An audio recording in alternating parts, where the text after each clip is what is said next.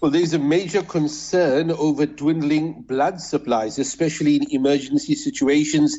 The SABS, that is the South African Blood Services, says uh, blood stocks have been in constant decline since the festive season. Uh, the country faces a similar situation almost every year uh, as of course there's an increase, unfortunately, in road accidents uh, during the driving uh, season or the, uh, the, the so-called December festive season, and of course the return from the festive season as well. Uh, the upcoming Easter weekend, which is well basically around the corner, isn't it? And those who are waiting for the next holiday, uh, just just wait a few weeks. It's around the corner. Khensani Mahlangu is the spokesperson for the um, SA Blood Services. Good late afternoon to you, Khensani. Good afternoon to you and your listeners.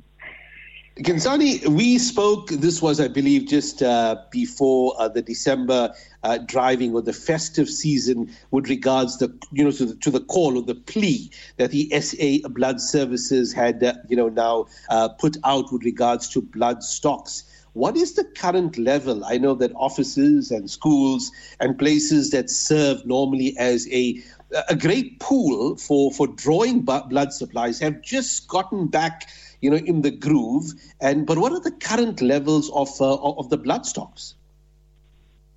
You know, I'm happy that you mentioned that that we're trying to get into the swing of things as the year is commencing, and unfortunately, everyone around us is really busy. But um, we are currently sitting at 3.1 days, which is a slight improvement over the weekend. However, we we usually see greater numbers. So we are struggling with individuals to visit a donation site, whether mobile or fixed. Um, but we will, we're looking forward rather to, to seeing our stocks improving as we stabilize and head into February. But at the moment, we still need, need everyone really who's able and willing to please donate. Uh, when a donor has uh, donated blood, now, like many things, blood is a could be considered, if I you know, for the lack of a better description, a perishable item. It's not going to remain uh, fresh or usable for forever. On average, uh, how long does blood actually remain storable uh, before it now has to be well disposed of and it no longer can be no longer can be used? Well, you're correct. All our products really have a shelf life, or rather, the components in the blood have a shelf life. So it's about 42 days for whole blood, which is why we always try to emphasize the fact that we need committed regular donors to visit us and donate blood because in between that time and when you're due for donation again, which is in eight weeks, you know, that unit of blood would probably, or rather the red blood cells would not be usable anymore. So we need that consistency just to stabilize blood stocks.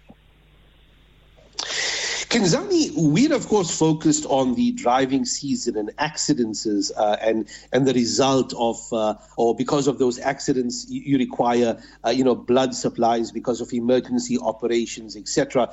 But but those are not the only usages for for blood in medical services. I mean, there's a whole host of reasons throughout the year, not just in the uh, you know, in the so-called festive seasons, uh, that blood is required. There's operations, there's all types of procedures that uh, require blood for, uh, you know, for the for the well-being of, of their patients.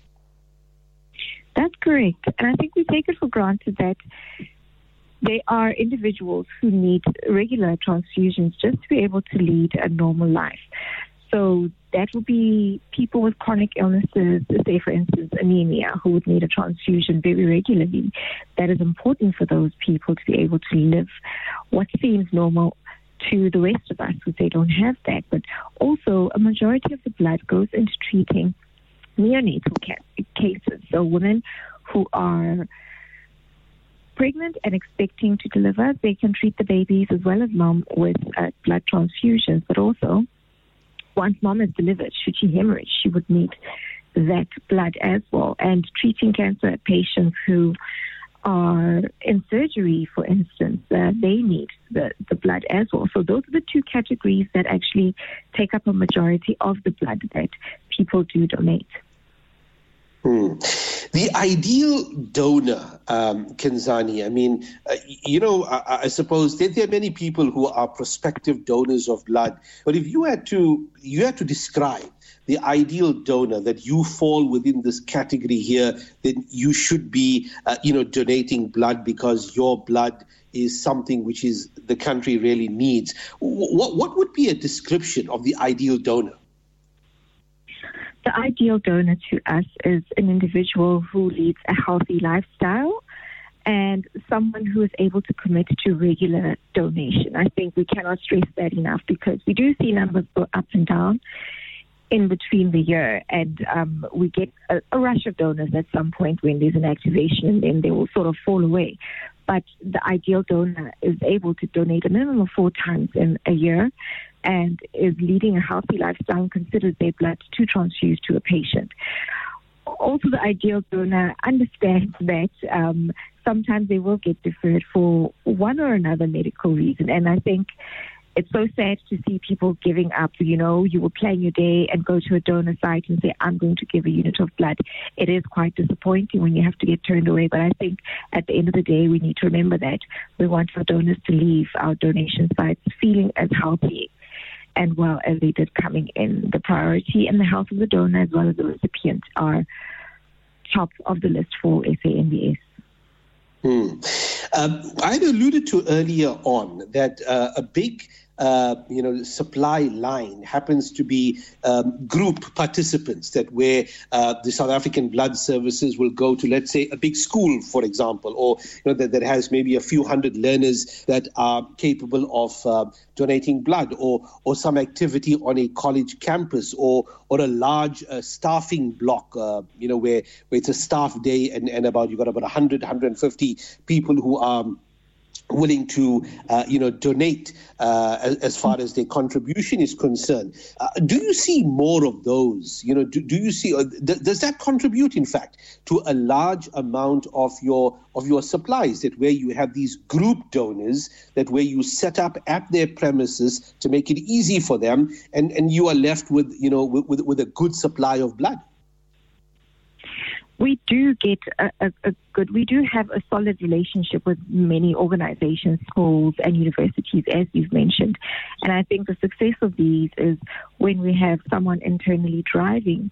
Um, these blood drives on the venue. You know, we need to partner up with an individual who really understands the, the cause of giving blood and is able to help us. And those are the instances where we find success. And unfortunately, as I mentioned, some of them are just once off sessions and people can donate blood and they don't come back to us, you know, to to become regular donors. That's why we are actively trying to bring blood donation to the community. So whether you are um, a, a church with at least 30 people who are willing to donate blood on a given day, or if you have a, a sports team that you play with and you get together every now and then. Obviously, if it is safe for you to donate blood in those recreational sports, um, we will come to you. So it doesn't matter where you are. We just need that one individual to help us get a foot through the door, and we will make blood donation convenient for the donors because that is a very important factor in this the accessibility to the donation sites. This is why whether you're in a semi-rural area as well as our um, our what do you call Our urbanized area. Yeah. Urban areas, yes.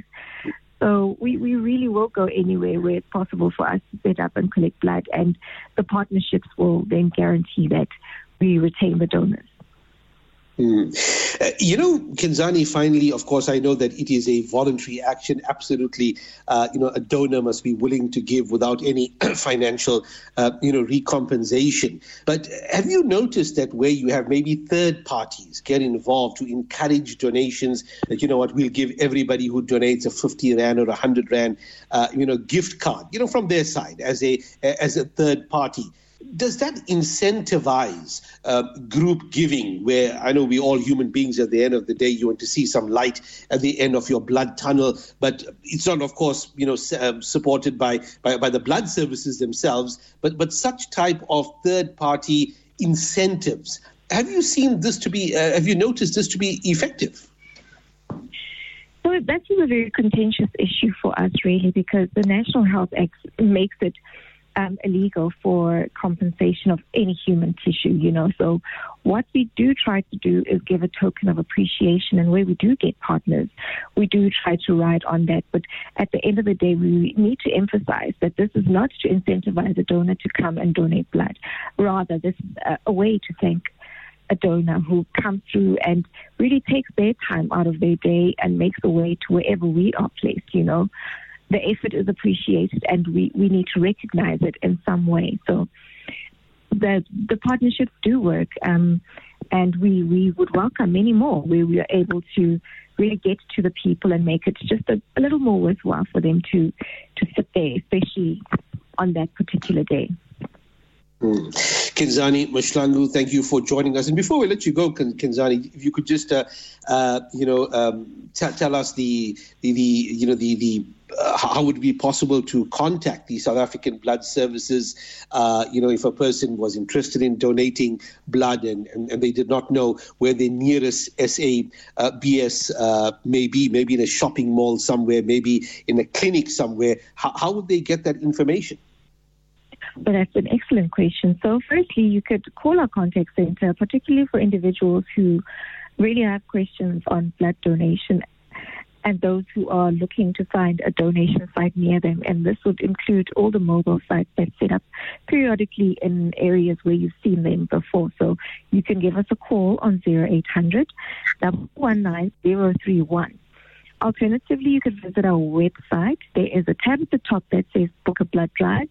You will see the form, and you could just fill in the information. We will contact you, and we will make sure that we are able to get to you to allow you to donate blood, but also our social media platforms.